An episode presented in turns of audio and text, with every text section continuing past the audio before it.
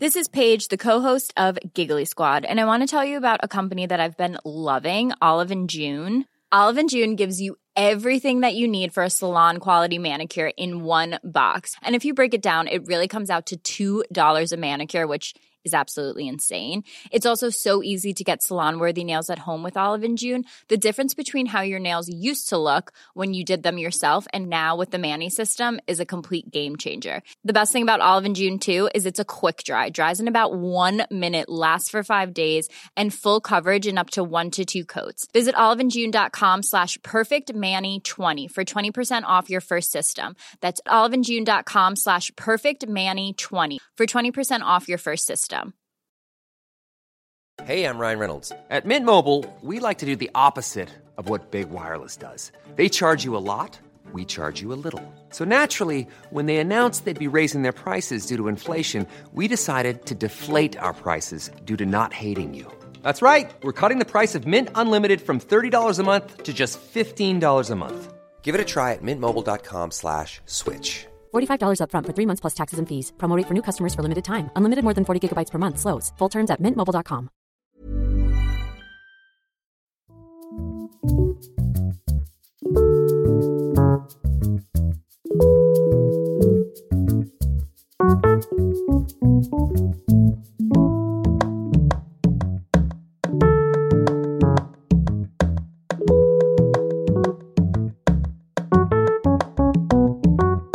Hej och hjärtligt välkomna till ett nytt avsnitt av podcasten Sinnessjukt.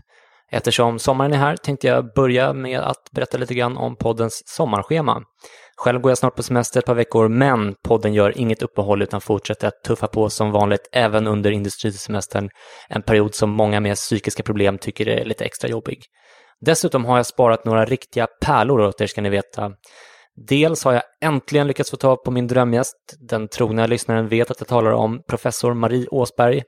Hon är en av världens främsta depressionsforskare. Hon har forskat främst på depression och självmord men också på andra psykiatriska diagnoser i ungefär 50 år. Och hon är ett respekterat namn i internationella forskarkretsar. En symbol för hennes status inom det psykiatriska fältet är det faktum att hon är A i depressionsskattningsverktyget MADRS, som står för Montgomery Åsberg Depression Rating Scale. Jag intervjuade henne i totalt fyra timmar under två tillfällen i juni, vilket resulterade i hela fyra avsnitt. Dels har jag lyckats få en intervju med doktoranden och läkaren Matilda Näsström som forskar på den spännande behandlingsmetoden Deep Brain Stimulation i Umeå.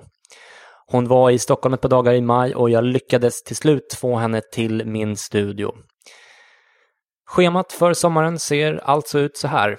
I det här avsnittet som ni får redan idag pratar jag och Marie Åsberg om den tidiga moderna psykiatrins utveckling fram till 1980. Bland annat pratar vi om Sigmund Freud, psykoanalys, mentalsjukhus, neuroleptika, litium och hur det gick till när hon och Stuart Montgomery skapade just MADRS. Dessutom berättar hon vad hon tycker om min bok som hon faktiskt tackade nej till att skriva förordet i för två år sedan när jag frågade henne om det. Det blir ett väldigt spännande avsnitt, det lovar jag. Det andra avsnittet handlar om psykiatrins utveckling från 80-talet fram tills idag. Vi pratar bland annat om psykodynamisk terapi, kognitiv beteendeterapi, depressionsforskning och antidepressiva läkemedel och vilka genombrott Marie tror står för dörren inom psykiatrin. Det avsnittet publiceras den 20 juli, missa inte det. Den 29 juli publiceras avsnittet om Deep Brain Stimulation med Matilda Näström, en fantastisk person som jag vet att ni kommer älska och en behandlingsmetod som ger väldigt mycket hopp om framtiden. Otroligt intressant. Den 29 juli alltså. Sedan följer de två avsnitt som flest lyssnare har frågat efter. Ett explosivt ämne som är hetare än någonsin, nämligen en tvådelad special om utbrändhet, utmattningssyndrom och utmattningsdepression med just Marie Åsberg som förmodligen är världens främsta expert på ämnet. Den första delen publiceras den 6 augusti och den andra delen publiceras den 13 augusti. De är fullproppade med mina frågor, hennes bästa tips, era frågor från Twitter och en massa annan bra information. Det här är alltså vad ni har att se fram emot i sommar. Men nu tycker jag att vi kör igång det första avsnittet med Marie Åsberg och vi börjar som vanligt med en faktaruta.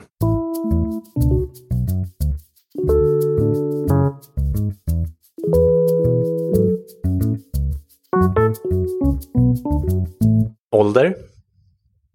77 år. Familj? Sambo. Bor? Kungsholmen. Utbildning? Eh, läkare.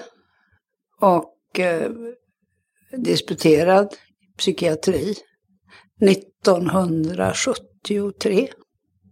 Docent i psykiatri 74, professor 1982. Seniorprofessor de senaste åren. Ja, du är den som har varit här som har högst utbildning, men det, det antar att du har vart du än är. Ja, och längst erfarenhet. Ja. Det tror jag inte är så många som slår. Nej. Jag firar alltså 50-årsjubileum i psykiatrin i år. Ja, det är otroligt. Eh, lön? Eh, jag har pension. Och eh, jag måste säga, jag vet inte riktigt, men efter skatt och sådär så rör det sig om en 40 000 som är kvar. Eh, under vilken period mådde du som bäst hittills i ditt liv? Det måste ha varit när jag var någonstans omkring eh, 40-årsåldern, 40-45, kanske 50 till och med.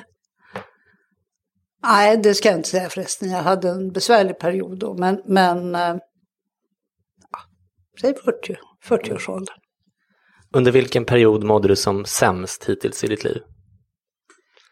Eh, ja, det måste ha varit omkring, eh, säg 25, 30. Alltså mellan 25 och 30, det tyckte jag var väldigt jobbiga år.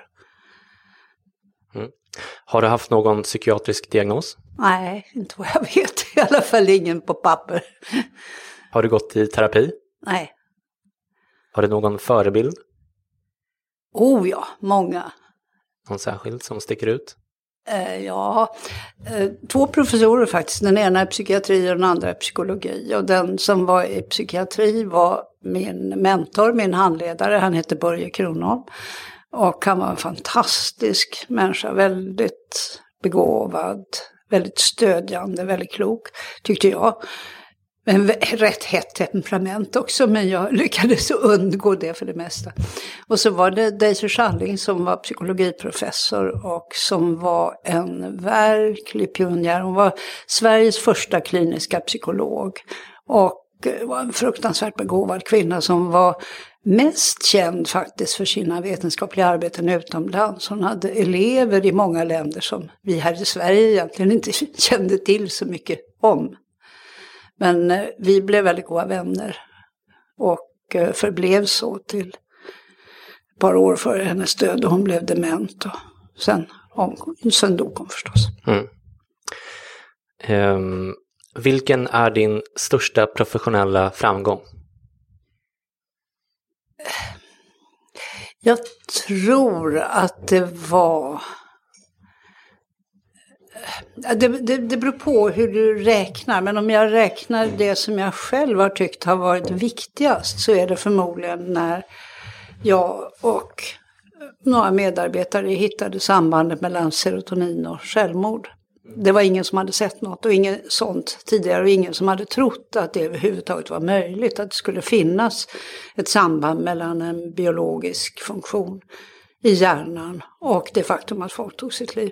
Så det tror jag är det kanske mest epokgörande. Om du funderar över vad jag är mest citerad för så är det för att jag och en engelsk kompis gjorde en skattningsskala för depression som fortfarande används.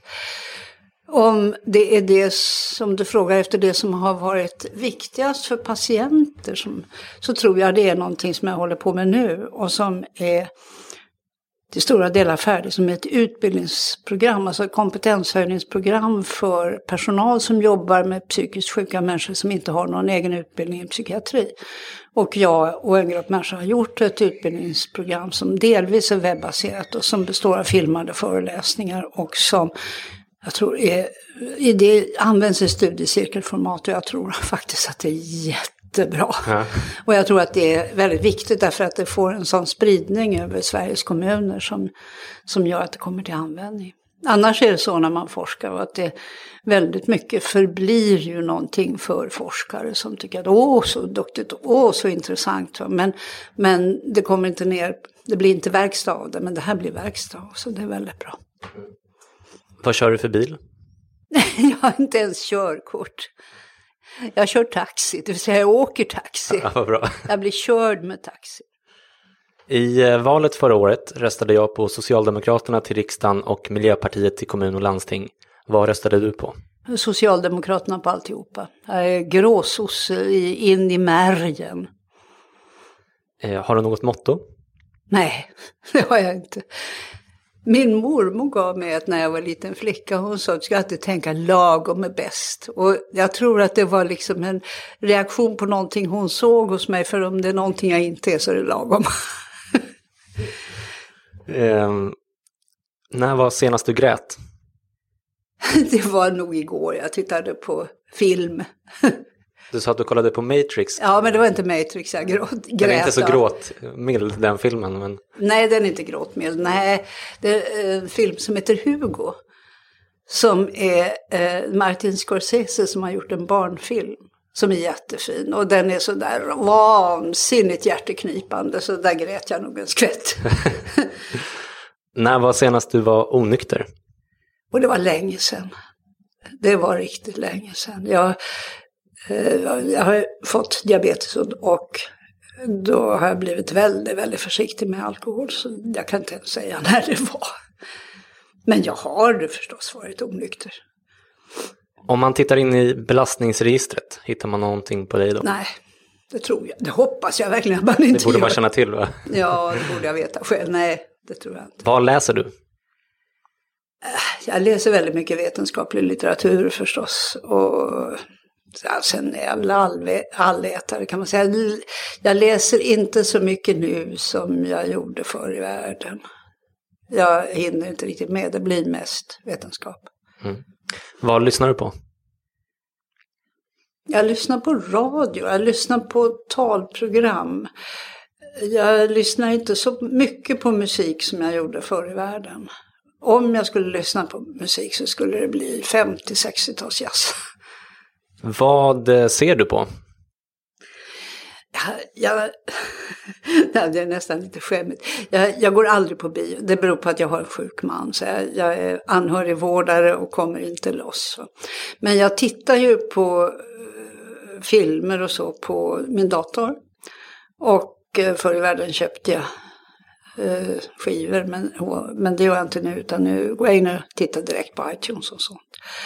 Och jag ser väldigt mycket, jag ser gärna filmer som jag vet slutar lyckligt. jag Du tycker, garderar dig. ja, jag tycker det finns mycket elände i världen. Och det är inte alls svårt att hitta sorgligheter. Så att när man sitter och tittar på film så vill, vill jag gärna att det ska sluta lite lyckligt. Vad använder du din smartphone till? Jag telefonerar förstås. Och jag har eh, kalendern i den och i datorn. Och eh, jag lyssnar inte på musik i den. Men jag beställer taxi med den. Och eh, ja, vad gör jag mera? Jag använder, nog, jag använder datorn, jag har ju en bärbar dator, den använder jag till det mesta. Och smartphonen är ju i viss utsträckning kopplad till den. Så att, kan ju se. Här finns det ganska mycket program. Men de flesta använder man ju. iPhone 6, är det? Ja. Du, du, du har Macbook också, är du en Apple-person? Ja, jag är en Apple-person. Övertygad. Jag har haft Apple sedan 1984. Bra. Tycker du? Och jag kan inte låta bli att fråga innan vi börjar, eh, för du fick ju min bok eh, senast vi sågs. Eh, Har du hunnit läsa någonting i den? Jag har läst hela boken. Du har det? Ja, jag har läst hela boken. Vad tycker du om den? Jag tycker den är jättebra. Och jag tycker att den fyller ett behov som man kanske inte har tänkt så mycket på. Men för människor som söker psykiatrisk hjälp och som vill veta någonting om det. Och som eh, kanske inte riktigt har ork att gå ut på nätet och leta rätt på information. Det finns ju, det mesta finns ju på nätet. Men om man är sjuk och dålig eller har ångest eller är okoncentrerad så är det nästan omöjligt att gå ut och leta på nätet. Och då är den väldigt bra. Och jag tycker faktiskt det, det säger jag inte bara för att smickra dig. jag tycker faktiskt den är bra. Och jag har läst den som jag sa från perm till perm och jag har inte hittat någonting som jag inte tycker är rätt eller så. Utan det är eh, schysst information som finns där. Och det kan vara sånt som man behöver. Jag skulle tycka om om den fanns tillgänglig på akutmottagningar och sådär. Man, om, för jag kände inte till den. Så att det, det, man borde veta mera om den. Det borde vara lättare att få fatt i tycker jag. Mm. Ja, det tackar jag ödmjukast Vi ska för. fundera på ett sätt att sprida den. Ja, bra. Du, ehm, jag har försökt få lite ordning på kronologin när jag har gjort research inför det här avsnittet. Eh, men det är ju svårt, dels eftersom du har en så lång karriär och dels eftersom en stor del av den är pre-internet så att säga.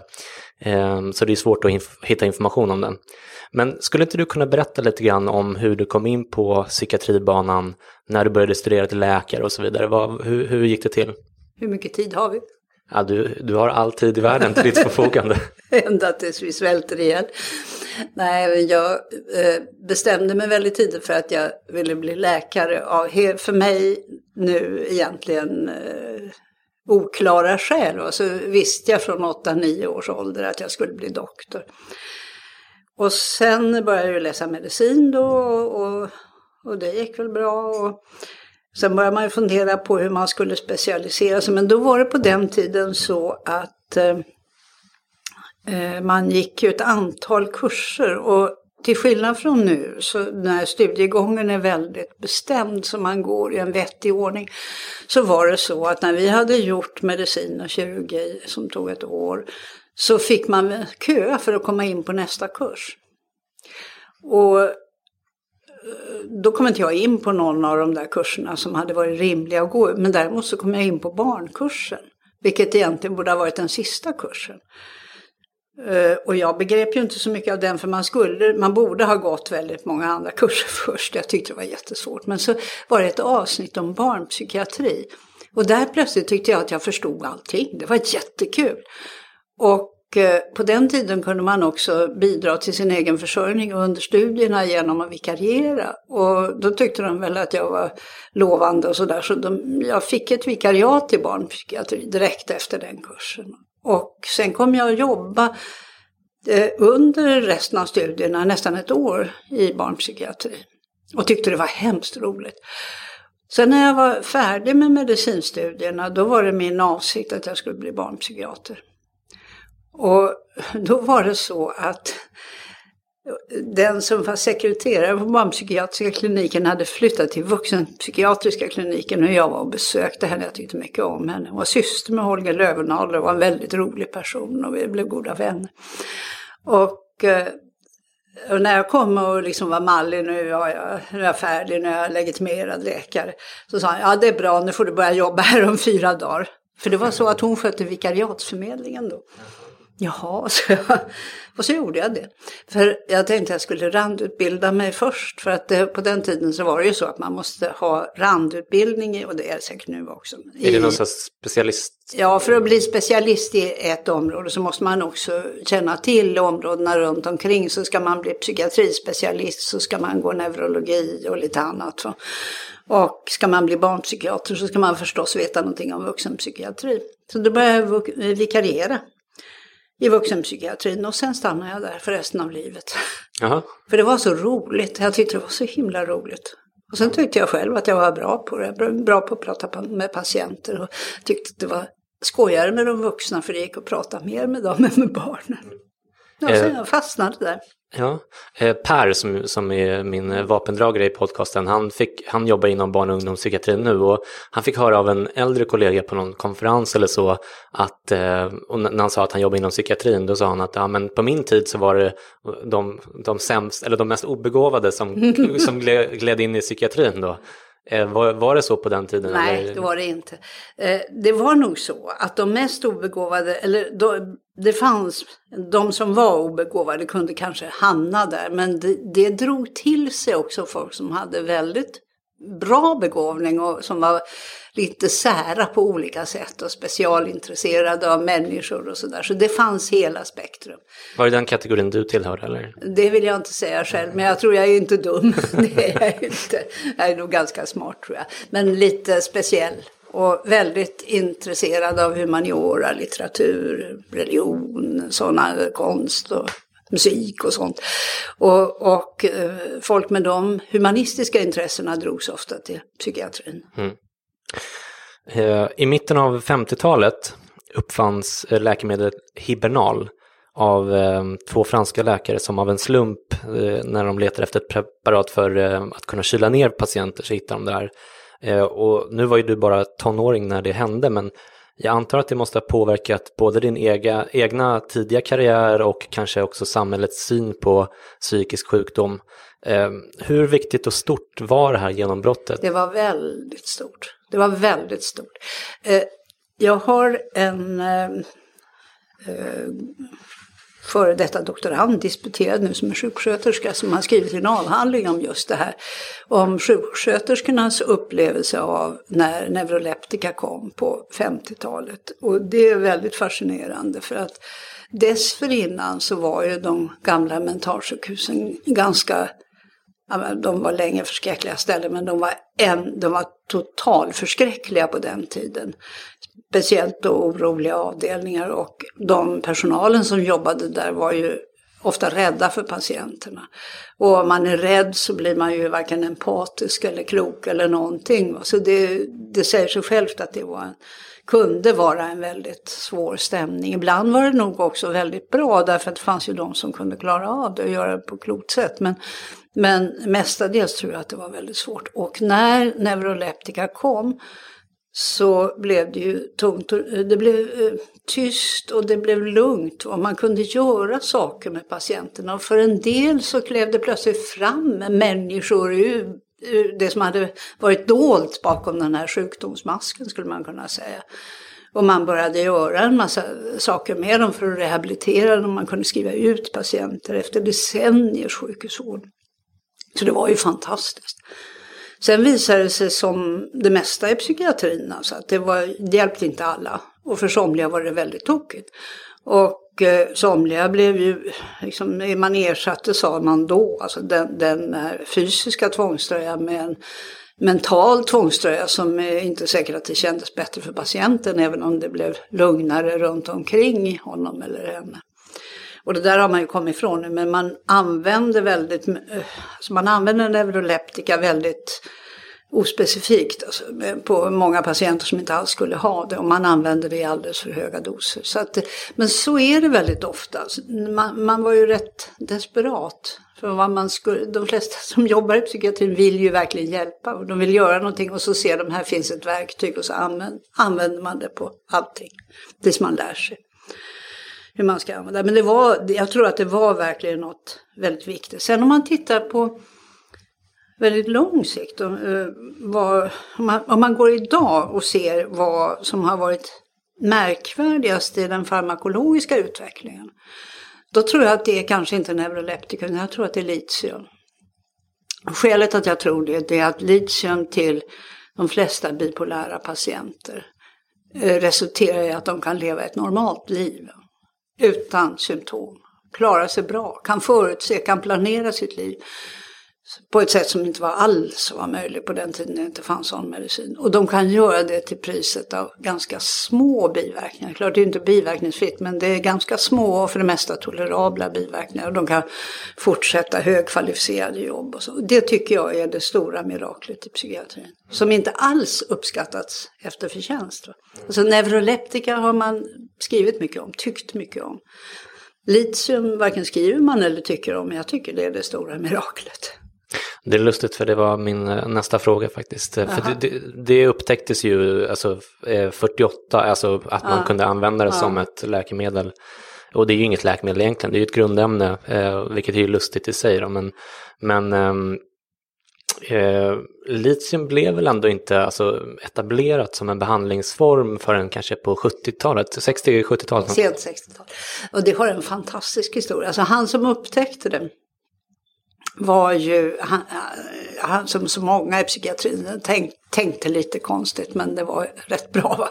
Han eh, gav det av någon anledning, han var intresserad av nervsystemsfunktioner, han hette Cade, fanns i Australien. Och eh, Eh, han upptäckte att de marsvin han prövade det här på blev som han kallade det letargiska.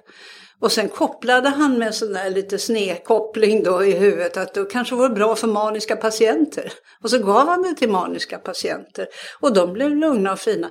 Och så skrev han om det i Australian Medical Journal och sånt där. Och det väckte ju ingen som helst intresse då. Men då fanns den här fantastiska personen som jag faktiskt har träffat som heter Mogens Skov. Som är en dansk psykiater och eh, som eh, kom ifrån en familj där många har varit psykiatrer och hans pappa var överläkare i psykiatri. Hans pappa var bipolär, hans brorsa var bipolär. Och han när han var en ganska ung och nybliven doktor blev tvungen att skriva vårdintyg på sin egen far som var manisk. Och det kan man ju föreställa sig att det, det liksom sätter ett märke i själen på en ung man.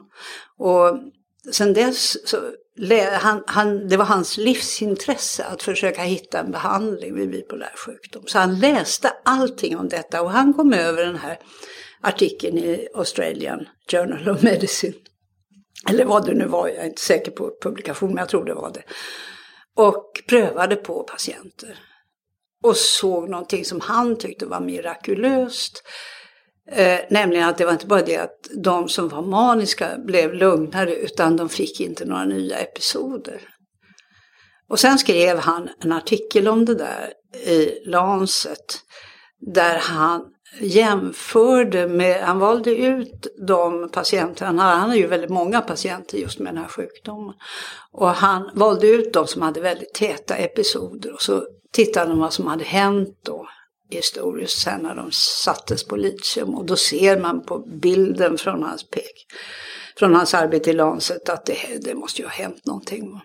För de slutade ha episoder, eller hade mycket glesare episoder. Och det här var ju fantastiskt.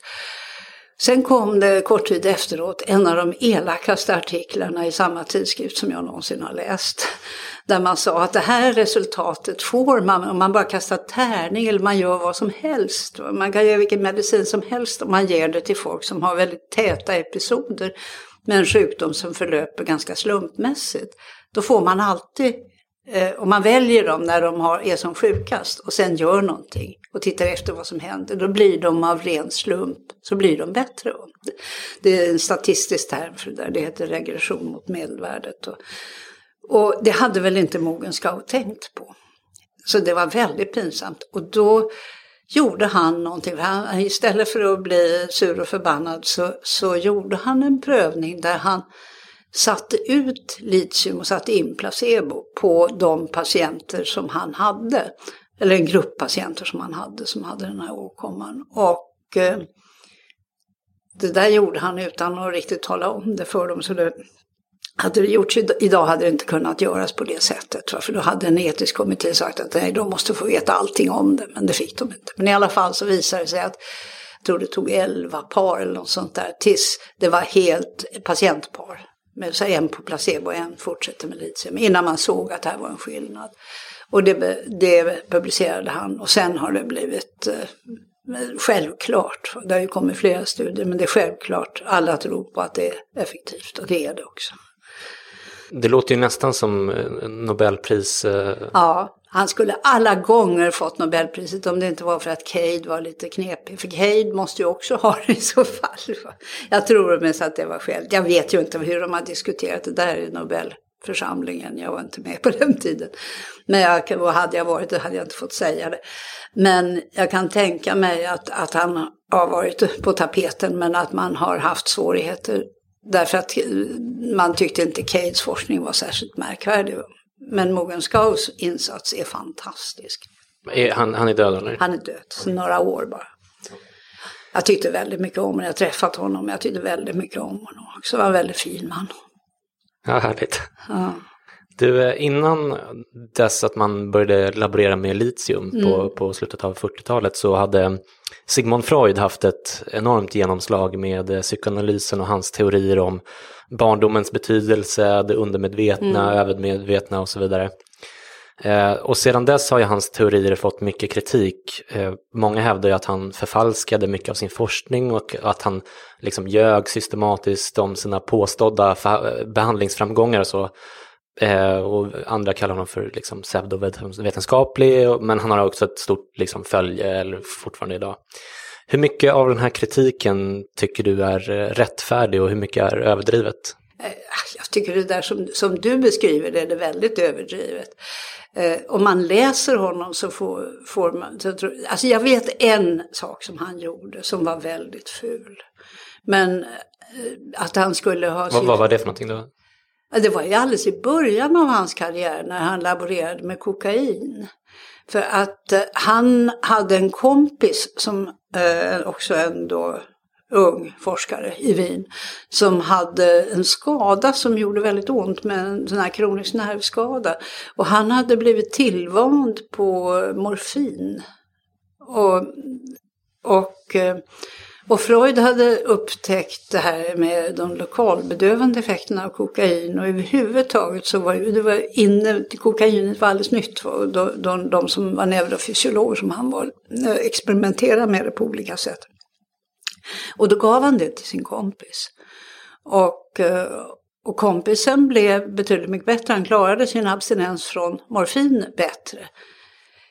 Eh, och då skrev Freud ett arbete om det där.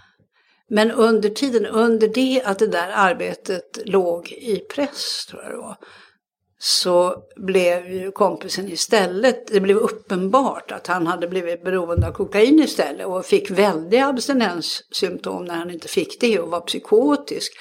Och, och trots det så publicerades det här arbetet när kokain lanserade, när Freud lanserade kokain alltså som en hjälp i morfinanvändning.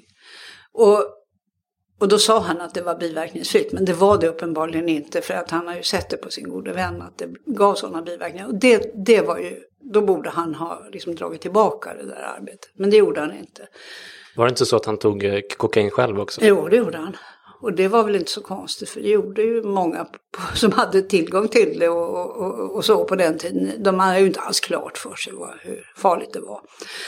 Men eh, men det, det, det, var, det var inte snyggt. Det var osnyggt verkligen. Sen vet jag inte om man kan riktigt eh, anklaga honom för, för att ha förfalskat sina data och han har aldrig påstått, om man läser honom så ser man ju att han har inte påstått att han hittar någon behandling som hjälper alla.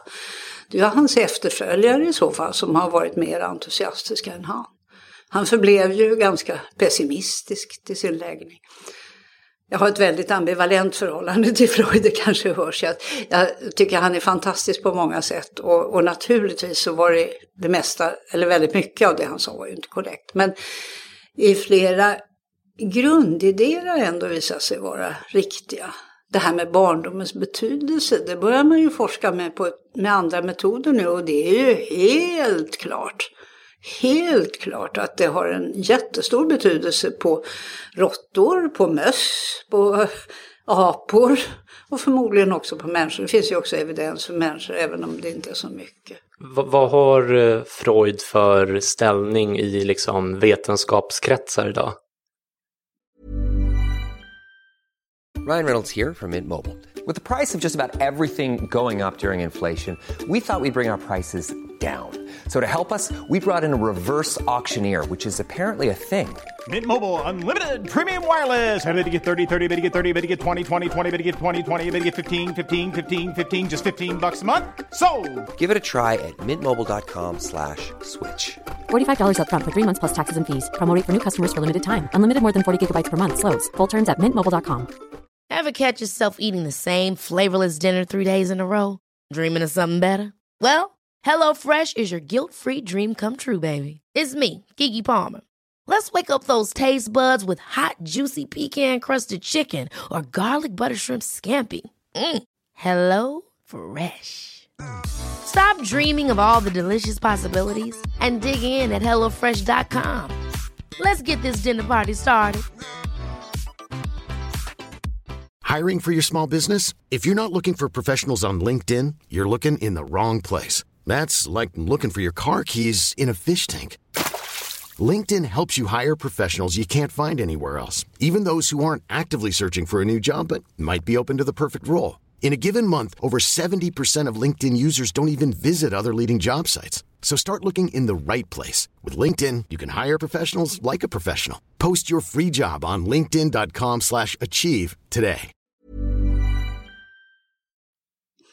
Jag tror att det är så att eh, man börjar allt mer se på Freud som en lysande författare. Jag vet inte om du känner till det, men, men han, eh, han längtade ju efter att få Nobelpriset. Och han hade en emissarie i Stockholm som, och några svenska eh, doktorer, också neurologer tror jag snarare än psykiatrer, som, som arbetade för att han skulle komma i fråga då. Och sen är det så att de sista åren av sitt liv så förde han dagbok. Och den dagboken finns tillgänglig i facsimileformat det, det, eller något liknande, i alla fall man kan se precis av fotograferat sida för sida. Och det är bara små korta eh, anteckningar. Men där finns de tre sista åren i den. Så, eh, så skriver han på nytt förbigången med Nobelpriset. Och sen sista anteckningen Eh, slutgiltigt förbigången med Nobelpriset. Och ungefär samtidigt som han skriver det där så får han Goethepriset som är ett jättestort pris, oerhört mycket prestige då för tyskspråkig författare.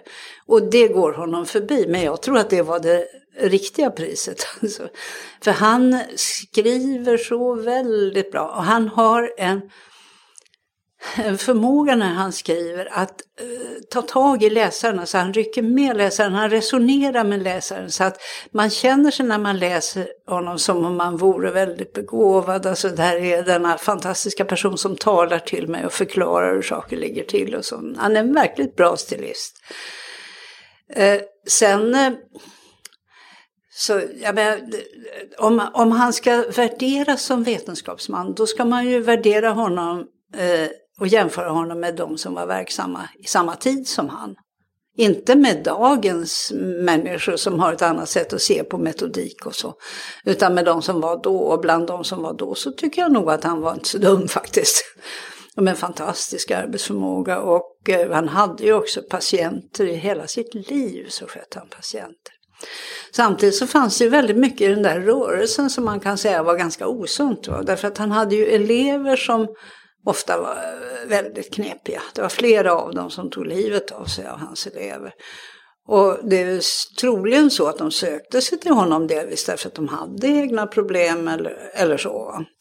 Och sen var det också så att de var beroende av honom för sin försörjning. För han var ju det stora namnet och det var till honom som patienterna vände sig till när de skulle ha hjälp. Och sen så kom det an då på om han ville vidarebefordra patienter och remittera dem så att säga till, till sina elever eller inte. Så de hade ett ekonomiskt beroende av honom som man inte, kanske inte har tänkt så mycket på. Så att, eh, och sen gjorde han ju en sak till som väl ingen psykoanalytiker idag skulle tolerera och det var när han hade sin egen dotter i psykoanalys. Det skulle ju ingen någonsin gå med på idag. Alltså, jag tror han skulle ha blivit utesluten ur varje existerande psykoanalytisk förening för en sån sak. Men det var också, det måste ju bedömas i, i enlighet med den tiden och han var en pionjär. Jag tycker en, ja, på många sätt en väldigt intressant person. Det finns en svensk psykoterapeut som har skrivit en bok, Mattias Leivinger heter han va? Eh, du tänker på Freudland? Ja, mm. Freudland. Som jag tycker alla som är intresserade av de här skeendena och den här tiden ska läsa. Det är en fantasi, får man väl säga, alltså en, eh, ja, en skröna. Men den är oerhört rolig och väldigt vital och väldigt, ja, fascinerande läsning faktiskt. Man kan, eh, svårt att lägga ner den när man har hela börjat läsa. Speciellt om man känner till lite grann om tiden och Freud och hans elever och sen de andra, alla de stora psykoterapiskolornas ledare är med. Skinner är med och eh, Jung har en väldigt betydelsefull roll. och eh, From är med och det är flera också av de andra storgubbarna från den tiden som slåss med varandra. Bokstavligt det här vill ha. Det är krig alltså och det är inte några intellektuella övningar utan det är mycket fysiskt och väldigt roligt och väldigt hemskt. Du, eh, du sa att um, det är många i, som har tillskrivit Freud uh, framgångar i efterhand och att han själv var ganska pessimistisk. Mm. Samtidigt så, så, så nämner du att han tyckte sig vara berättigad ett Nobelpris. Mm. Det, det inte... Och inte för sina terapeutiska framgångar utan snarare för, som alltså en undersökare av psyket, alltså som en, en forskare på psykets domäner. För att det behöver inte betyda att han upptäcker olika psykologiska mekanismer som ju det, somliga tror man ju fortfarande på, andra tror man kanske inte så hemskt mycket på, men somliga är fortfarande relevanta. Eh, det behöver inte betyda att han nödvändigtvis hittar en verksam behandling. Men han har lärt sig mycket, lärt oss mycket om psyket, tror jag man kan säga. Men det låter ändå lite fåfängt att tycka att man ska ha Nobelpriset, eller? jo, men fåfäng var han nog. Narcissistisk tror jag han var. du, om vi fortsätter då, så under slutet av 50-talet och början av 60-talet så började också synen på psykiskt sjuka att förändras. Från att ha sett som bråkiga och oroliga och kanske oförbätterliga så började man se dem mer som individer som kunde botas. Hur pass viktiga var de nya medicinerna i, eh, för den här utvecklingen skulle du säga? Jag tror faktiskt väldigt viktiga. Därför att eh, det var ju inte längre så alltifrån när, från det att neuroleptika kom. Att det att bli intagen på ett mentalsjukhus som det hette då, det har jag haft många namn, men då heter det mentalsjukhus. Det var ju inte eh, synonymt med att man blev dömd och var kvar där för resten av livet. Utan det var mycket mer eh, någon sorts, eh, det här var behandlingsbart. För man kunde återgå till ett normalt liv efter att ha haft en episod då man var riktigt sjuk. Och det tror jag var väldigt betydelsefullt för att minska stigma. Men det finns ju fortfarande väldigt, väldigt, väldigt mycket. Och, och det är inte så konstigt att förstå. Det är inte så svårt att förstå heller att det blir så. Mm. Och um, en annan eh, enorm samhällsförändring som skedde i början av 1900-talet som vi har kommit in på här eh, flera gånger Eh, det var att psykiatrin expanderade på ett aldrig tidigare skådat sätt genom att man byggde så kallade mentalsjukhus över hela landet. Eh, ofta på isolerade platser där vården eh, gärna bestod av liksom ren förvaring, kanske beroende på att man inte hade någonting annat att erbjuda, men ändå. Från slutet av 1800-talet till någon gång på 60-talet så gick antalet vårdplatser inom psykiatrin i Sverige från ungefär 1000 till som mest 35 000. Under den här perioden hade mentalsjukhusen också ganska starkt lagligt stöd i det som kallades för sinnessjuklagen, eh, där man, som, som gjorde att man fick tvångsvårda människor i en helt annan utsträckning än man får idag. Hur eh, påverkade det psykiatrin och liksom synen på psykiatrin hos gemene man tror du? Att man liksom låste in människor och att det var så många människor också? Ja, man, eh, det, det, var inte riktigt så som du beskriver. Därför att när mentalsjukhusen började byggas så fanns det, alltså det man då var ute efter det var att ta hand om människor som var inlåsta i kalvkättar och laggårdar och källare och sådana saker i familjerna. Och det finns beskrivet i rapporter ifrån eh, då vad det hette på den tiden, Sundhetskollegium eller vad det kan ha hetat, att man gjorde resor över landet för att se hur mycket psykiskt sjuka människor det fanns. Och innan det fanns någon möjlighet att ta hand om dem så hölls de ju i förvar, lika inlåsta som på mentalsjukhusen fast under mycket, mycket bedrövligare omständigheter. Det låter ju, låter ju jättehemskt. Inspärrade i ladugården hemma, ja Gud. visst. Ja, visst, eller på fattighuset möjligen i bästa fall. Och det, när de här, eh, alltså det första sjukhuset i Sverige som var specialinriktat för psykiskt sjuka, det var i Vadstena. Och det var en läkare som hette Georg Engström som var en pionjär och som var alltså en behandlingsoptimist. För man hade ju på den tiden så visste man ju inte något mycket om, om hjärnans funktionssätt eller så, utan man såg att de som blev psykiskt sjuka, ofta hade det hänt dem saker, ofta var de i väldigt ogynnsamma som man tyckte miljöer. Och då tänkte man sig, och det var inget fel i den tanken, att om man tog bort dem ur den här väldigt hemska miljön de var och istället skapade en så lugn och fin miljö som möjligt så skulle det vara bra för dem. Och det var därför man byggde upp de här sjukhusen i, i, utanför städerna. För det skulle vara lugnt, det skulle vara fint, det skulle, ja. Och sen så hade man ju då inte väldigt mycket behandlingar att tillgå men man tänkte sig att det måste vara bra med att aktivera och rehabilitera. Och så tänkte man på arbete är ju väldigt bra. Så att man lät patienterna arbeta och då fick de arbeta för mentalsjukhuset Eh, jobba i det jordbruks eller den trädgård som ofta fanns. På Konradsberg i Stockholm hade man ett litet boktryckeri till exempel. Och man hade ofta verkstäder där de som var då kroniskt sjuka fick jobba. Och på sätt och vis så, alltså i, i avsaknad av någonting annat alternativ så var det här inte någon dum tanke. Men det som gjorde att det blev så fel sen, det var ju att det kom så oerhört mycket patienter. Så att när, ifrån det här som var 1830, 40, 50 och till det blev sen på 70-80-talet, 1870 1880-talet, världen över, så kom det en väldig ökning av antalet psykotiska patienter.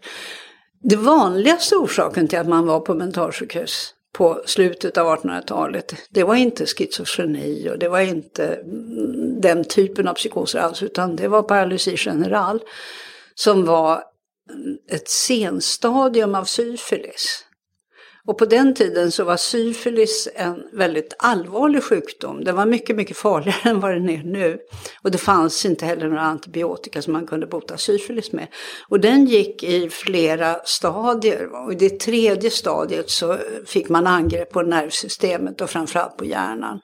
Och de patienterna blev psykotiska, och de kunde få storhetsvansinne och de kunde få svårt att röra sig. De blev dementa och efter ett par år dog de och man kunde inte ha dem hemma. Vill man läsa en beskrivning av det så kan man läsa Gunnar Ekelöfs självbiografi. Eller vad man ska säga, han har skrivit essäer om sitt liv. Och eh, där finns en beskrivning av hans pappa som hade just det här. Och, och det, där fanns ju inte heller så mycket till behandling. Och, och det kan man ju förstå att om det var mycket av den typen av patienter på mentalsjukhusen så blev det inte något särskilt bra miljö. Sen så av någon anledning som man inte vet vad den beror på så blev det också en ökning av schizofrenier någon gång omkring, eh, ja, ska jag säga, ifrån sekelskiftet och framöver, alltså från 1900 framöver, så har det ökat och ökat och ökat insjuknandet i schizofreni. Och det nu på senare eh, decennier flera decennier, sen flera decennier så minskar det igen. Så det blir en allt ovanligare sjukdom, även om den fortfarande finns. Och varför det blev så många då mot slutet av 1800-talet, det vet man inte riktigt. Men det finns två hypoteser och den ena är att det hade med sociala förhållanden och industrialism och sånt att göra. Och den andra hypotesen är att det hade att göra med kloroformförlossningarna. Så därför att det vet man nu, alltså att vissa fall av schizofreni har att göra med saker som händer under eh, havandeskapet, alltså medan man ännu är i mammas mage. Och det kan också ha att göra med förlossningsskador. Och det är klart att när kloroformen kom, då fick man ju mer, kom, på sätt och vis för mammorna bättre förlossningar. Man kunde få långdragna förlossningar, man kunde stoppa förlossningsarbete. Och det, där, det, är en, det är en hypotes som inte är bevisad, men det finns de som tror att det kunde ha med det att göra. Sen finns det andra som tror att det kanske var andra sjukdomar som gjorde den här stora ökningen. Men den i sin tur medförde att miljön på mentalsjukhusen blev fullständigt vidrig och odräglig. Sen kom behandlingar mot syfilis, så det finns ju inte längre. Och sen eh, så kom man på att vanliga demenser hörde inte hemma heller på mentalsjukhus. Och sen kom neuroleptika och då blev det möjligt att tömma och lägga ner mentalsjukhusen. Mm. Även om det blev konsekvenser som inte var all, alldeles helt i alla stycken gynnsamma av det heller. Men det, det fortsätter ju ändå efter neuroleptika och de här förändringarna så det fortsätter ändå byggas ut till kanske slutet av 60-talet mm. eller mitten av 70-talet mm. någon gång. Och, um, i, um, eh, lagstiftningen började förändras under kanske 60-talet någon, någon gång också för eh, att öka rättssäkerheten för psykiskt sjuka. Eh, LSPV, lagen om beredande av sluten psykiatrisk vård i vissa fall, ett långt namn. Eh, den trädde i kraft i, i eh, 1967 bland annat. Man ville ha eh, man ville att psykiatrisk vård, precis som kroppsvård, skulle bygga på frivillighetsprincipen. Det vill säga att man får vård bara om man själv vill. Eh, men som jag förstår det så fick den här lagen aldrig riktigt det genomslag som man ville utan eh, det var fortfarande mycket tvångsvård och obestämda vårdtider för den som blev psykiskt sjuk. Eh, vad var det som höll tillbaka utvecklingen mot mer öppenvård och frivillighet tror du? Det finns ju fortfarande patienter som faktiskt motsätter sig vård. Och det är ju också med den lag som gäller nu, att om man motsätter sig vård men vården är oundgängligen nödvändig och måste bedrivas på sjukhus så kan den fortfarande ges med tvång. Så det finns, eh, det finns fortfarande ett behov av tvångsmedel. Det där var ett problem naturligtvis, det där med tvångsmedel i psykiatrin i alla tider. Därför det finns en motsättning mellan omsorgen om patienter och in, alltså omsorgen om patienters välbefinnande och omgivningens välbefinnande och patienternas integritet. Och när de två principerna kommer i konflikt så kan man göra den där vägningen lite olika under olika tider. Men, men grundkonflikten så vitt jag förstår kommer finnas där så länge det finns psykotiska patienter som har en annan, helt annan verklighetsbild än, än vad vi andra har. Ja, och jag tänker eftersom jag har schizofreni i släkten, eh, bland annat min mamma då, så kan jag, kan jag tycka att, eller där har hela tiden, eller medan hon levde så var ju problemet snarare tvärtom, att alla förstod att hon behövde vård förutom hon. Och så länge hon inte ville det så, så fanns det ingenting vi kunde göra. Och så, så som jag förstår det så är det fortfarande så idag. Men det är den balansen som jag säger, alltså mellan omsorgen om den som är sjuk och respekten för integriteten. Så det är en jättesvår vägning. Och alla som kommer och säger att gör vi på det här sättet så blir allting bra. De önskar jag lycka till på en annan planet. Det, det, det är ett jätteproblem. Men eh, jag, jag, förstår, den som du säger, den nöten kommer man ju aldrig riktigt att knäcka heller. Men eh, skulle inte, jag tänker för att psykiatrin har ju också ganska dålig, liksom, eh, fått ganska dålig PR. Den, den har ju ganska låg status i samhället och sådär. Och den, f- även för mig så känns det liksom som en väldigt eh, otransparent, om det nu finns ett ord som heter så, verksamhet. Tror du att man skulle kunna liksom förbättra, om, om man förbättrar eh, psykiatrin i andra eh, hänseenden och göra mer transparent och sådär, tror du att det skulle liksom kunna vara lättare för allmänheten att köpa en, en lite strängare lag om tvångsvård då? Det har jag inte tänkt på. Det har jag verkligen inte tänkt på. Jag, jag är inte säker, jag måste fundera på om du har rätt eller fel i det. Det är möjligt att det kan vara så.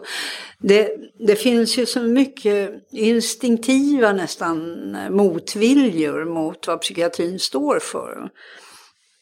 Och det är ju dels det att vi är väl inte alltid så bra som doktorer och inte alltid så eh, respektfulla eller kärleksfulla.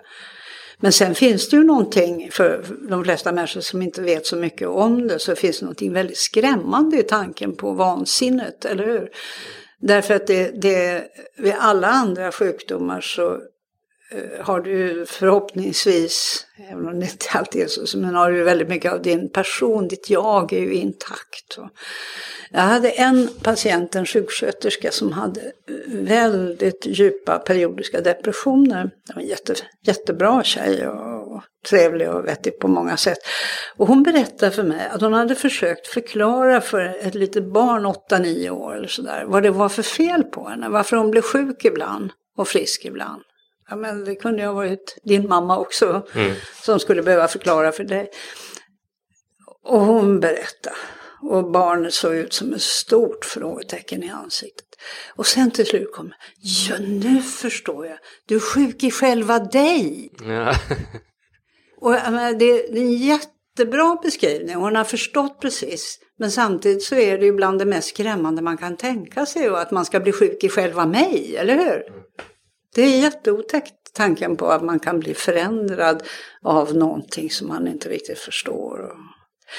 Och, och det skrämmer ju människor. Och, och, det förstås gör då att man, man kanske inte tycker att jag kan inte räkna med den här människan längre, den här sjuka människan. Jag kan inte lita på den. Plötsligt så går den sönder eller gör, gör konstiga saker eller säger konstiga saker.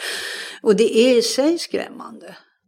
Så att, och jag tror att Ja, men jag tror att sådana saker som du gör, alltså när du skriver böcker och att eh, kanske också man efterlyser transparens. Det är ett sätt att göra det här lite mindre skrämmande.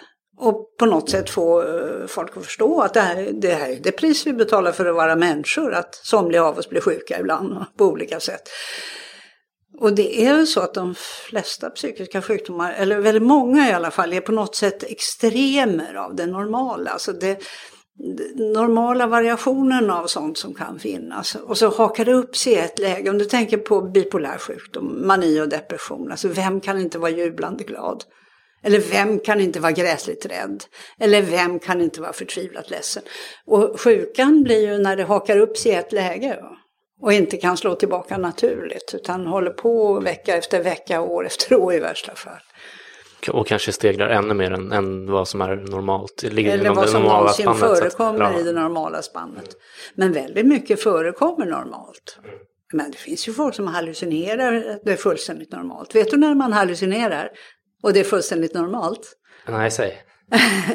om, du, om du har förlorat en eh, man eller hustru, i ditt fall, som du har levat med väldigt länge och vederbörande dör, så är det fullständigt normalt att du hör vederbörande och kanske också ser vederbörande under sorgeperioden. Det är inte så känt, men det är så. Och det är ju väldigt viktigt att veta att det där har ingen som helst patologisk betydelse. Det, det är så. Det tillhör det normala.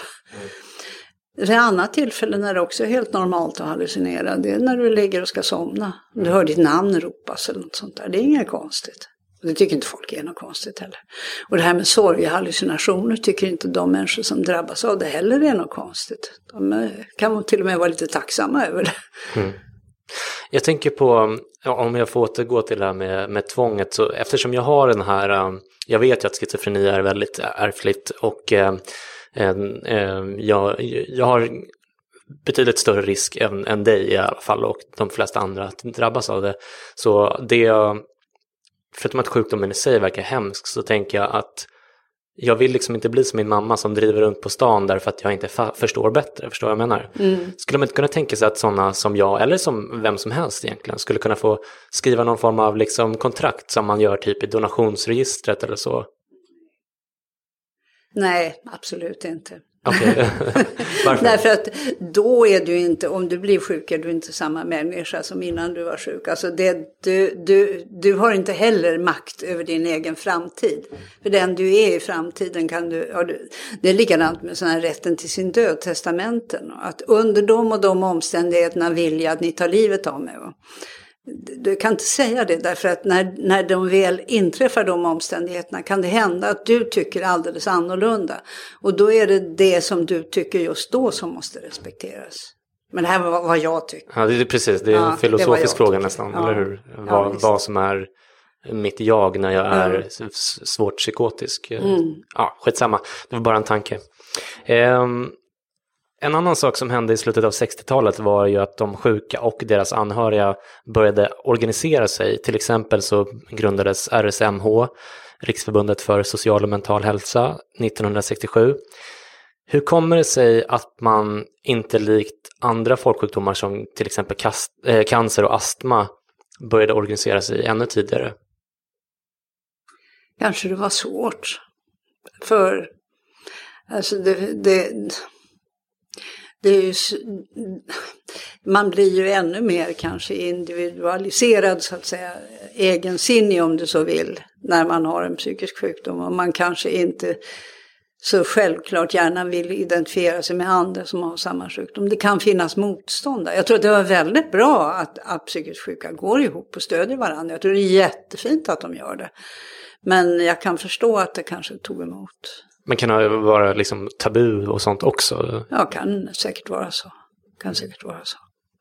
Okej. Ehm, och sen under 70-talet så förordade Socialstyrelsen i flera rapporter en minskning av slutenvården och en satsning på öppnare vårdformer. Ehm, man ville ha bort eh, mentalsjukhusen och rekommenderade alltså sjukvårdshuvudmännen att avveckla dem så fort som möjligt. Ehm, speglade det här en stämning i samhället generellt skulle du säga med liksom hippies och liberalisering och sådär under 70-talet? Ja, det kanske det gjorde.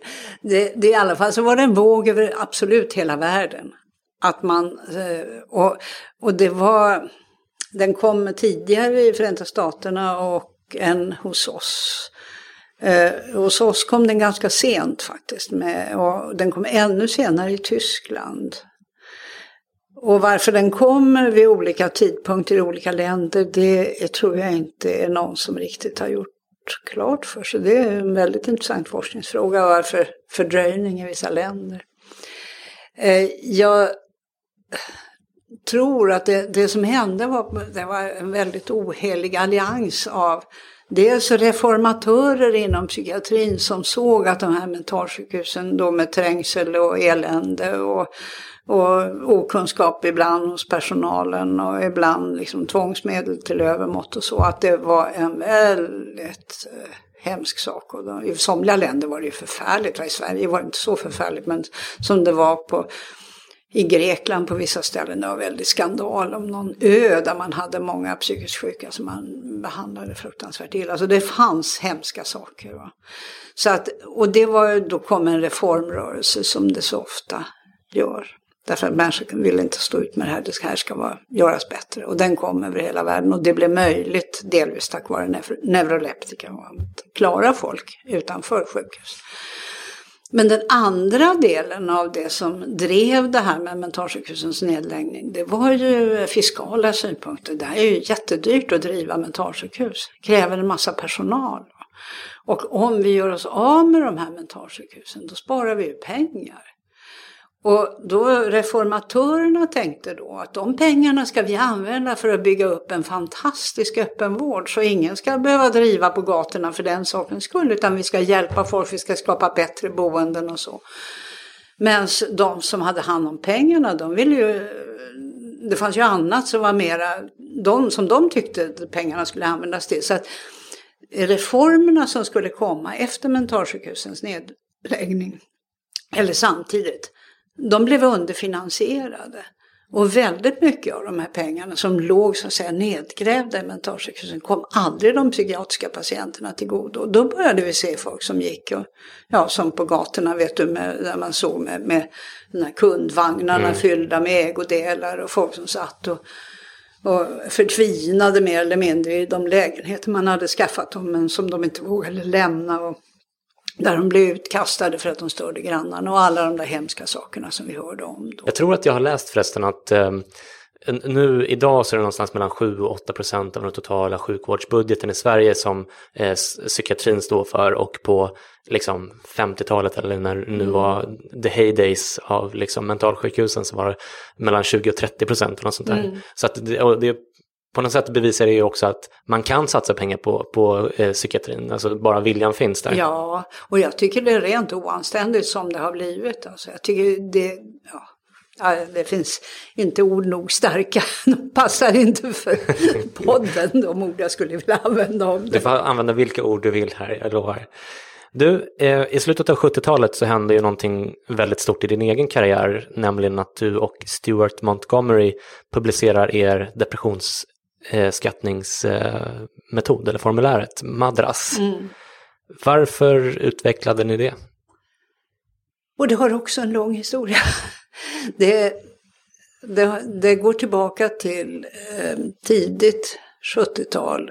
Och då satt min dåvarande chef, en som jag sa en, var en av mina idoler som jag tyckte mycket om. Han satt i eh, det dåvarande medicinska forskningsrådet och där hade man en strategi för att göra eh, utvecklingsgrupper grupper man ska säga, eh, för olika ämnesområden. Och det var väldigt mycket, eh, så Forskningsrådet satsade pengar på att forskare inom ett speciellt område skulle få komma tillsammans och diskutera metodik så att de inte skulle komma i, i bråk sen om att de använde olika metoder som inte var översättningsbara. Så det var inom alla område som man hade den typen av planeringsgrupper. Och då utverkade han att vi skulle ha en planeringsgrupp för psykiatriska mätmetoder och det är främst då skattningsmetoder som när man gör skattningar på speciella skalor då av, av svårighetsgraden av olika sjukdomar.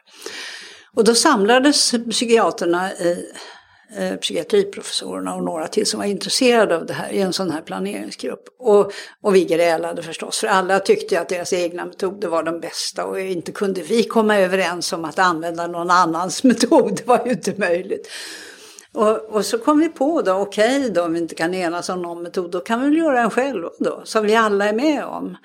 Och, och då gjorde vi det. Så vi satsade på ett sånt här jättestort skattningsinstrument på svenska som skulle då täcka hela psykopatologin. Det hette CPRS, Comprehensive Psychopathological Rating Scale.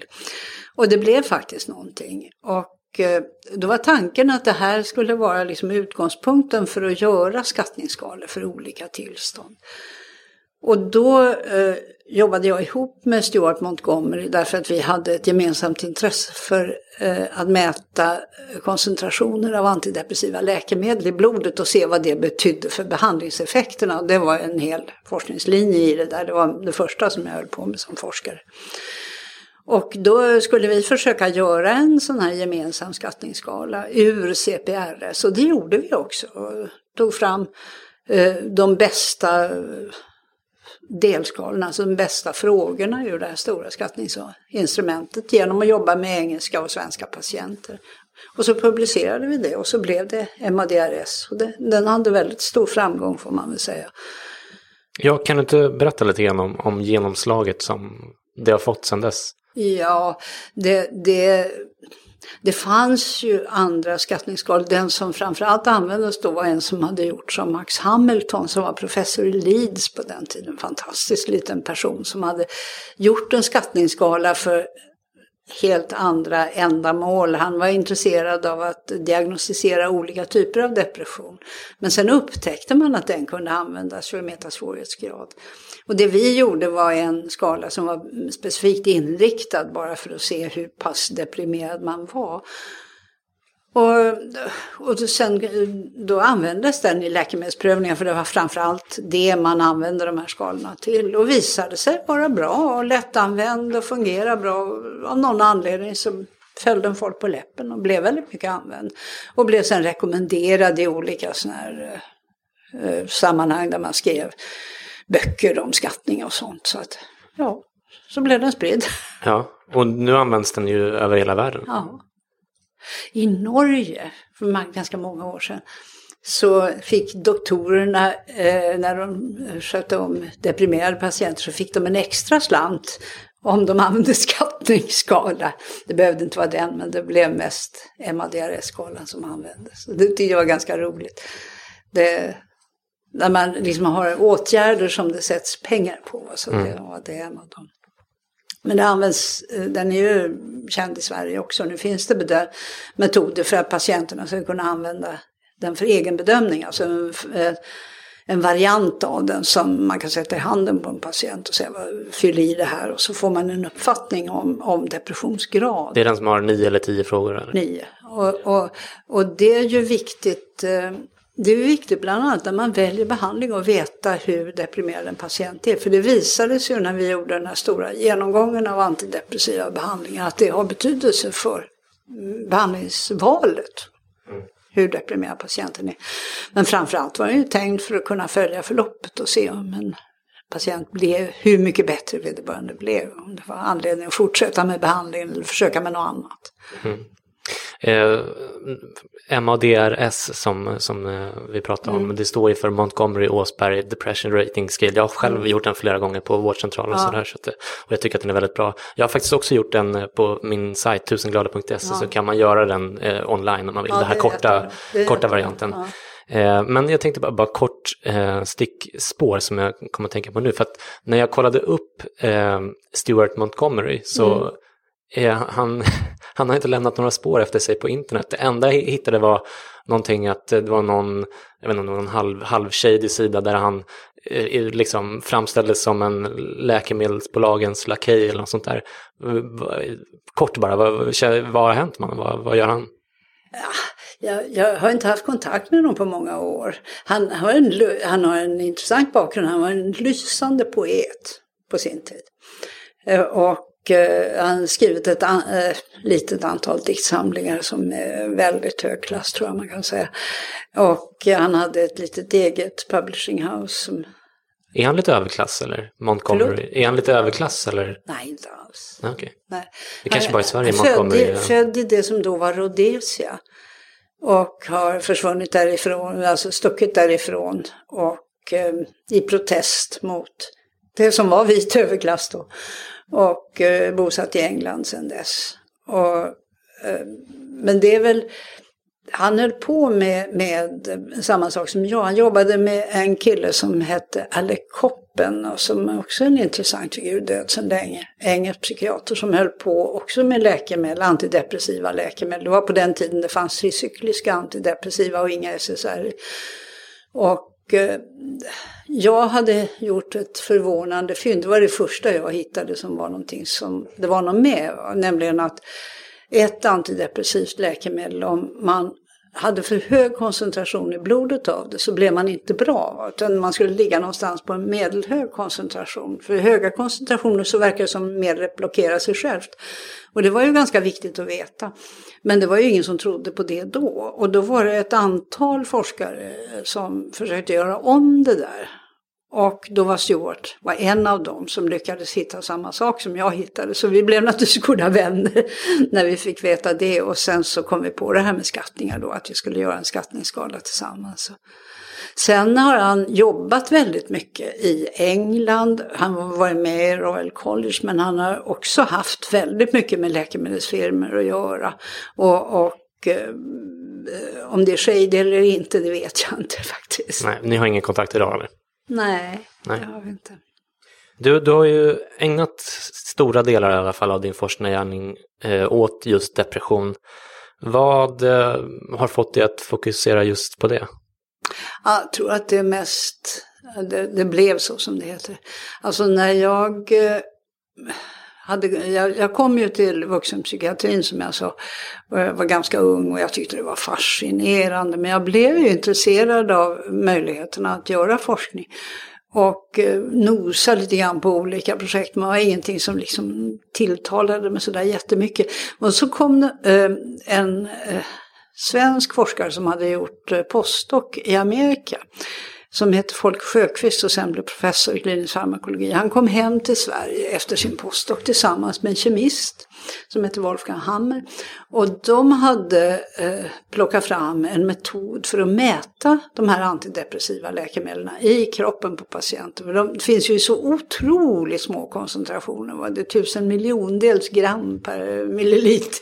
Så, så jättesmå koncentrationer, men han hade ändå en känslig metod. Och då upptäckte de då, då, kom de till psykiatrin och sa att vi, vi vill titta på den här metoden och se vad vi ser. Och, och, och eh, då blev jag inblandad och då upptäckte vi att det var en jättestor variation. Om man gav samma dos av ett läkemedel så kunde somliga patienter få nästan ingenting i sig och andra kunde ha kanske 40 gånger så mycket, 40 gånger så höga koncentrationer eller ännu mer. Och, och det är klart, då börjar man undra vad det där betydde. Och det var på det sättet som jag blev intresserad av eh, jag fick ett forskningsprojekt och det var att ta reda på vad det där betydde. Och vad betydde det? Ja, det, var, det ledde till väldigt mycket men det, vi hittade ju det här med att, att det var värdefullt just med den här speciella substansen att mäta koncentrationen i blodet för att se om patienten hade chans att bli bra eller inte. Och det principiellt viktiga var att det, om vi skulle göra dosändringar så kanske var lika viktigt att sänka dosen som att höja dosen, vilket är väldigt onaturligt för en doktor. Så blir patienten inte bra så höjer han dosen. Men att han skulle sänka dosen och vänta ett tag, det, det var liksom inte någonting som han hade klart för sig. Och sen tittade vi, och då kom vi in på biokemin också. Vi sökte efter något eh, mera Eh, biologiskt mått på no någonting som de här medlen fungerade på för att kunna mäta det och se vad det betydde. Vad plasmakoncentrationen betydde för det. Och då kom vi in på serotonin och sen the rest is history. För sen kom, kom alltså det serotoninets betydelse, men det, det är alltså senare skede.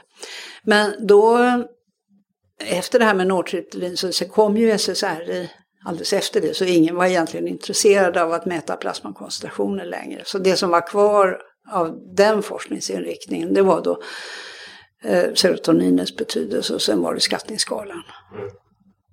Hur är det förresten med, liksom, för att jag äter ju själv antidepressiv medicin och, och alltså, det, många slänger sig med uttrycket att ah, jag har en kemisk obalans i hjärnan, mm. vilket man väl ganska lätt kan utesluta egentligen, alltså eftersom om man börjar ta antidepressiv medicin så, så eh, höjs eller, eller så, alltså eh, serotoninet till exempel i hjärnan på ett, bara på ett par timmar men effekten dröjer liksom kanske ett par månader om den eh, överhuvudtaget kommer. Mm. Så hur pass stark står sig serotoninhypotesen idag? När det gäller suicidalitet då är det starkt. Det är väldigt starkt. Men när det gäller depression är det inte starkt. Depression är nog någonting ytterligare, någonting annat. Eh, men det som blev kvar av allt det där alldeles säkert, det är alltså att det finns ett samband mellan att ha en störd serotoninomsättning, eller åtminstone väldigt låg serotoninomsättning, och vara mer benägen att ta sitt liv. Och det är väldigt konstigt egentligen. Jag tycker fortfarande det är konstigt. Det här hittade vi ju någon gång i början av 70-talet. Jag har fortfarande inte riktigt kunnat förlika mig med den här idén att det ska kunna vara så, men det är så. Och det har förmodligen att göra med att, att den här eh, avvikelsen i serotoninomsättning eh, skapar en förutsättning för en mycket mer impulsiv aggressivitet. Alltså att, okay. att eh, destruktiv impulsivitet eller vad du vill kalla det. Och det är väldigt, väldigt intressant. Men antidepressiva, ibland har det föresvävat, det finns en del belägg för att det skulle kunna vara så, att man kanske måste ha ett friskt serotoninsystem för att kunna bli bra på serotoninpåverkande läkemedel. Så att man ställer om ett, ett friskt serotoninsystem som i sin tur styr någonting annat i kroppen som har mer direkt med depression att göra. Det skulle till, till, exempel kunna vara en nybildning av celler i kanske, eh, hippocampus och Ja, det är det många som tror, men det är inte säkert att det är det. Men det kan vara det. Det kan vara annat som vi inte känner till ännu, som vi inte har klart för oss. Men du menar att man reparerar något system med de här eh, medicinerna kanske? Eller man påverkar kanske? ett system genom att, alltså att man, man Alltså i hjärnan, du har ju ett väldigt komplicerat spel. Du ställer in funktioner på olika sätt och det finns en massa olika feedbackmekanismer och kontrollmekanismer som vi inte riktigt förstår. Och det skulle ju kunna vara så att du har ett fel någonstans i det här knepiga systemet. Och sen använder du en annan mekanism för att rätta till det felet. Alltså att du på något, du skulle kunna ha något system som står och vinglar på ett tokigt sätt och sen så slår du på en massa serotonin och då kanske du stabiliserar det. Men det som händer är någonstans längre bort. Men hur det, det vet vi ju inte. Vi vet bara att.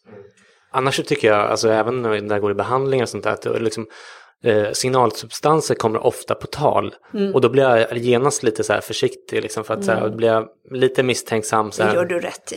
Är det så? Ja, jag tycker ja. du gör rätt i det. Vi vet ju inte. Det, vi vet inte. Det är klart att det har någonting med, med hjärnan att göra. Det är någonting som händer i hjärnan när man blir deprimerad eller man får panik eller vad det nu är för någonting. Det händer någonting i hjärnan. Alldeles säkert.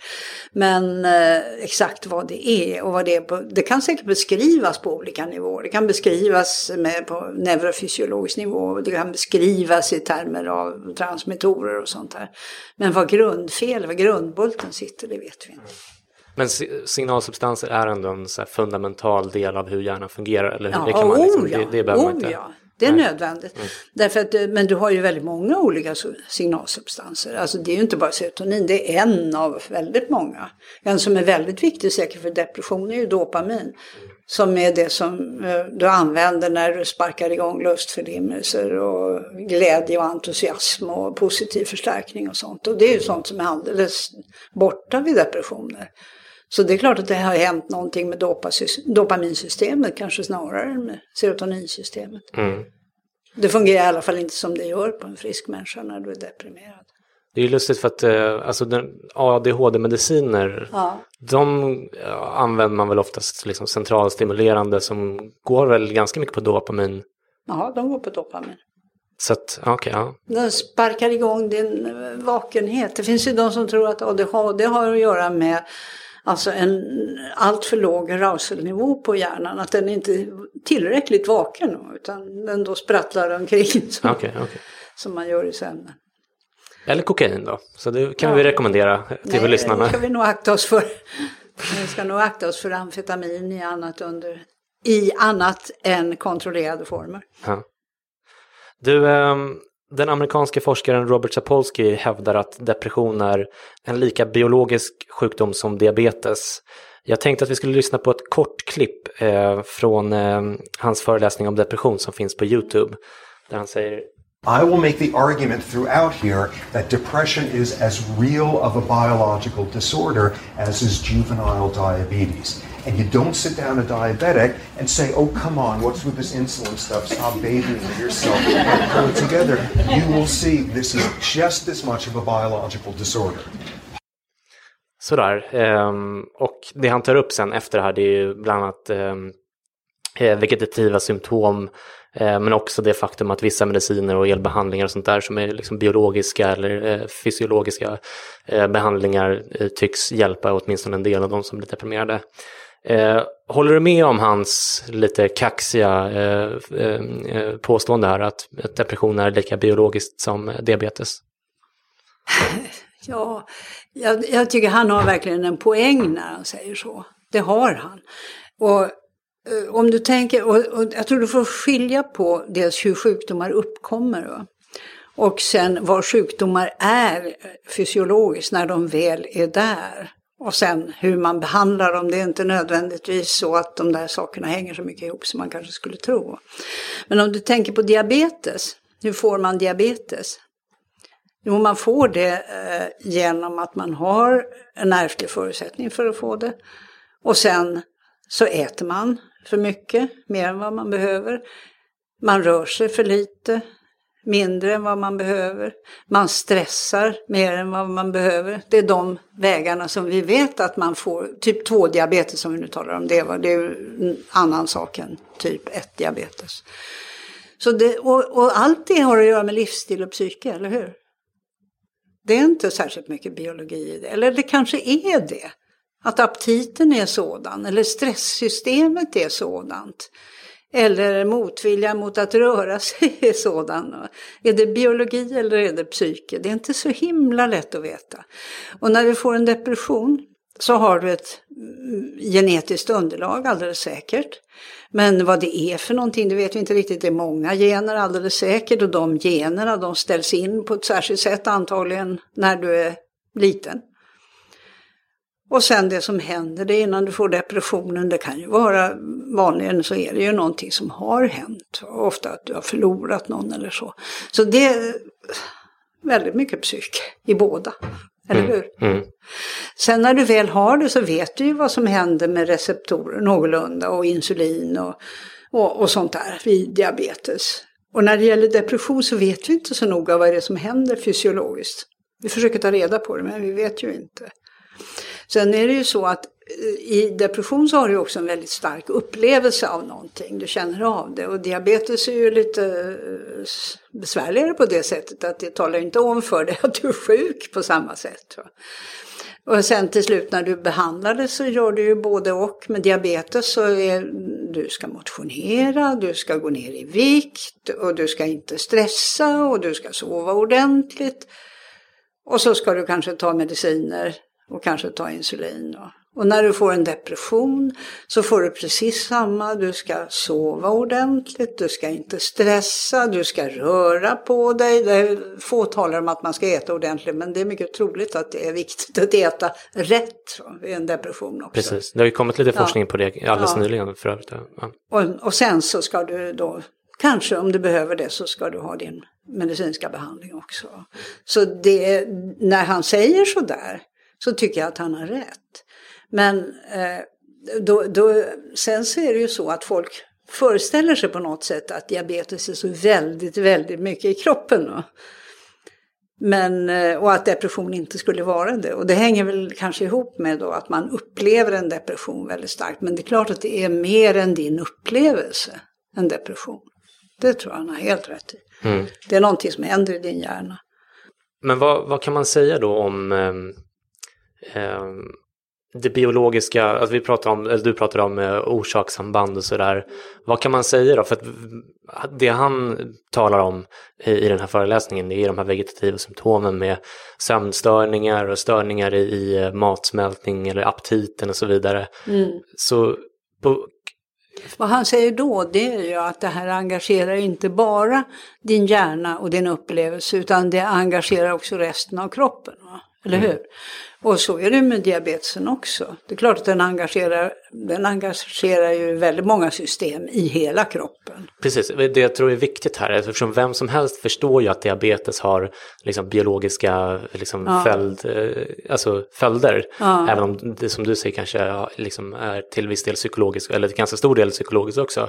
Men med diabetes, eller med depression, det många depressionssjuka känner det är ju att de inte blir tagna på allvar. Och jag tror att en av hans poänger med att ta upp de här mm. biologiska eh, följderna av depression är att visa att liksom... Det, jag tror att det, och det tror jag han gör rätt i också, därför att det, jag brukar säga det att det, det är ju nästan inga patienter som bråkar om diagnostiken av sina sjukdomar med sina doktorer, utom de psykiatriska patienterna, eller hur? Mm. Och det är också så att den allmänna diskussionen om diagnostik blir hetsig och engagerad när det rör med, med kulturpersoner överhuvudtaget tycker till om det här och anser sig vara experter på psyke och psykiatri på ett sätt som man aldrig ser när det gäller kroppsliga sjukdomar. Att, att folk i allmänhet så att säga skulle börja debattera om diabetesdiagnostiken och hävda att det här ska inte vara diabetes och det här ska behandlas på något annat sätt.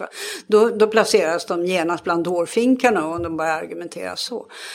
Och, och, det tror jag hänger ihop med många olika saker. Men en av de sakerna hänger ihop med att alla människor har ju insikt i psykiatri, eller åtminstone i psyket. Därför att alla har ett psyke som de så att säga upplever. Va? Och det är väldigt lätt att tro. Om man själv har haft eh, en ångestattack en gång utan att vara sjuk. Eller om man själv har liksom varit alldeles till sig av sorg och förtvivlan för man har förlorat någon. Så då tror man på något sätt att det här är samma sak som den som har en ångestsjukdom upplever. Att det, den här oron som jag känner, som jag kallar för ångest, skulle vara samma ångest som din ångest, du som inte kan gå ut därför att du ja, bara tror att du ska dö om du går ut. Eller att jag som var alldeles förtvivlad när, när min man eller min hustru dog och var liksom från vettet under flera veckor, att det skulle vara samma sak som när en deprimerad människa är fullständigt nedkrossad och söndertrasad av sin depression. Därför man, man, vi, vi är byggda på det sättet att vi tolkar in i andra utifrån våra egna personliga erfarenheter. Och eftersom vi alla har erfarenhet av ett själsliv så tror vi att andras själsliv är detsamma som vårt. Och det är därför som sjuka människor ofta tycker att de blir inte tagna på allvar. Därför att den här andra människan säger, ja visst, jag, jag var också väldigt ledsen när det och det hände. Och det, vet du, det klarade jag av med, jag läste den här boken och så blev allting bra. Och det är ju som ett slag i ansiktet på den som är deprimerad. Och det är så pass eh, liksom, inarbetat så att det är till och med liksom en, alltså en del av språket. Alltså, mm. När man säger att man är deppig eller att man har ångest, och så, ja. det accepterar man rakt av. Mm. Men man ska inte säga att jag har jag lite, lite cancer eller... Nej, men precis. Nej. Nej, så det är ju ett semantiskt problem också. Ja, Nej, men det är riktigt att våra ord Våra psykiatriska ord har på något sätt införlivats med, eller har alltid funnits i, de kanske ryckta ur det vanliga språket. Och används då för att beteckna någonting som är mycket värre än det som det vanligen betecknar. Det är likadant med stress, det är ju en del av det vanliga språket. Va? Och sen när jag när jag forskar kring stress, då är det någonting som är avsevärt mycket värre. Mm. Det han också säger i den här föreläsningen det är att eh, man inte, att om man inte förstår både biologin och psykologin bakom depression så har man inte förstått någonting. Eh, och håller du med om det? Ja. Berätta, hur, hur, vad tänker du? Nej, men, eh, det är klart att om du har förstått psykologin bakom en depression så är det klart att du har förstått någonting. Va? Och om du har förstått biologin så har du också förstått någonting. Men för att kunna förstå på riktigt så att du kan eh, kanske till och med vara, göra saker för att hjälpa folk. Så ska du nog ha en kläm på båda helst. Mm. Och, och, på tal om det, på Minds årsstämma nu i maj så blev det en liten diskussion i publiken om det psykologiska eller det psykoanalytiska kontra det biologiska och sådär. Vilket gjorde mig lite förbryllad. Jag, jag trodde att den striden var över så att säga. Mm. Är den inte det? striden, den värsta striden tror jag är över. Men det är klart att det, skärmytslingar förekommer alltid. Det kanske som de där japanska soldaterna vet du efter Japans kapitulation som gömde sig på öarna och höll på i 30 år och trodde att det fortfarande var krig. Och när de upptäcktes så försvarade de sig. Det kanske är så, jag vet inte. Det kan också vara så att det är en strid som är så att säga inbyggd i psykets natur. Och mm. det kanske naturligt att den blossar upp då och då. Det var allt för den här gången. Min bok som vi pratar om finns att köpa signerad för 150 kronor inklusive frakt på vadardepression.tickdale.com. Gå annars in på sinnessjuk.se så finns en länk till butiken där. Den finns också på Bokus, Adlibris, CDON, Akademibokhandeln och på en massa andra ställen. Det är Sveriges mest sålda bok om ångest och depression sedan den släpptes. Så om ni inte har läst den så är det dags nu. Om ni vill anlita mig som föreläsare om psykisk ohälsa, depression och panikångest, gå in på vadardepression.se och klicka på föreläsning för mer information. Tills vi hörs igen, ta hand om er, må så gott, puss och kram, hej då!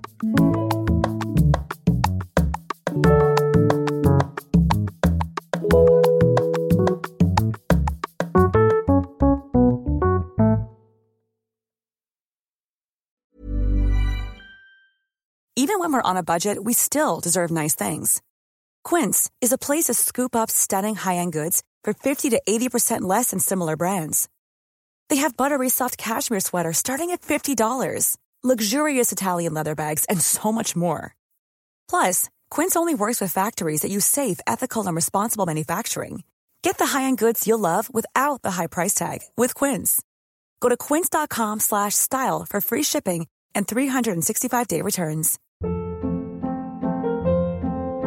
Hold up. What was that? Boring. No flavor. That was as bad as those leftovers you ate all week. Kiki Palmer here, and it's time to say hello to something fresh and guilt-free. Hello Fresh. Jazz up dinner with pecan-crusted chicken or garlic butter shrimp scampi. Now that's music to my mouth. Hello Fresh. Let's get this dinner party started. Discover all the delicious possibilities at hellofresh.com.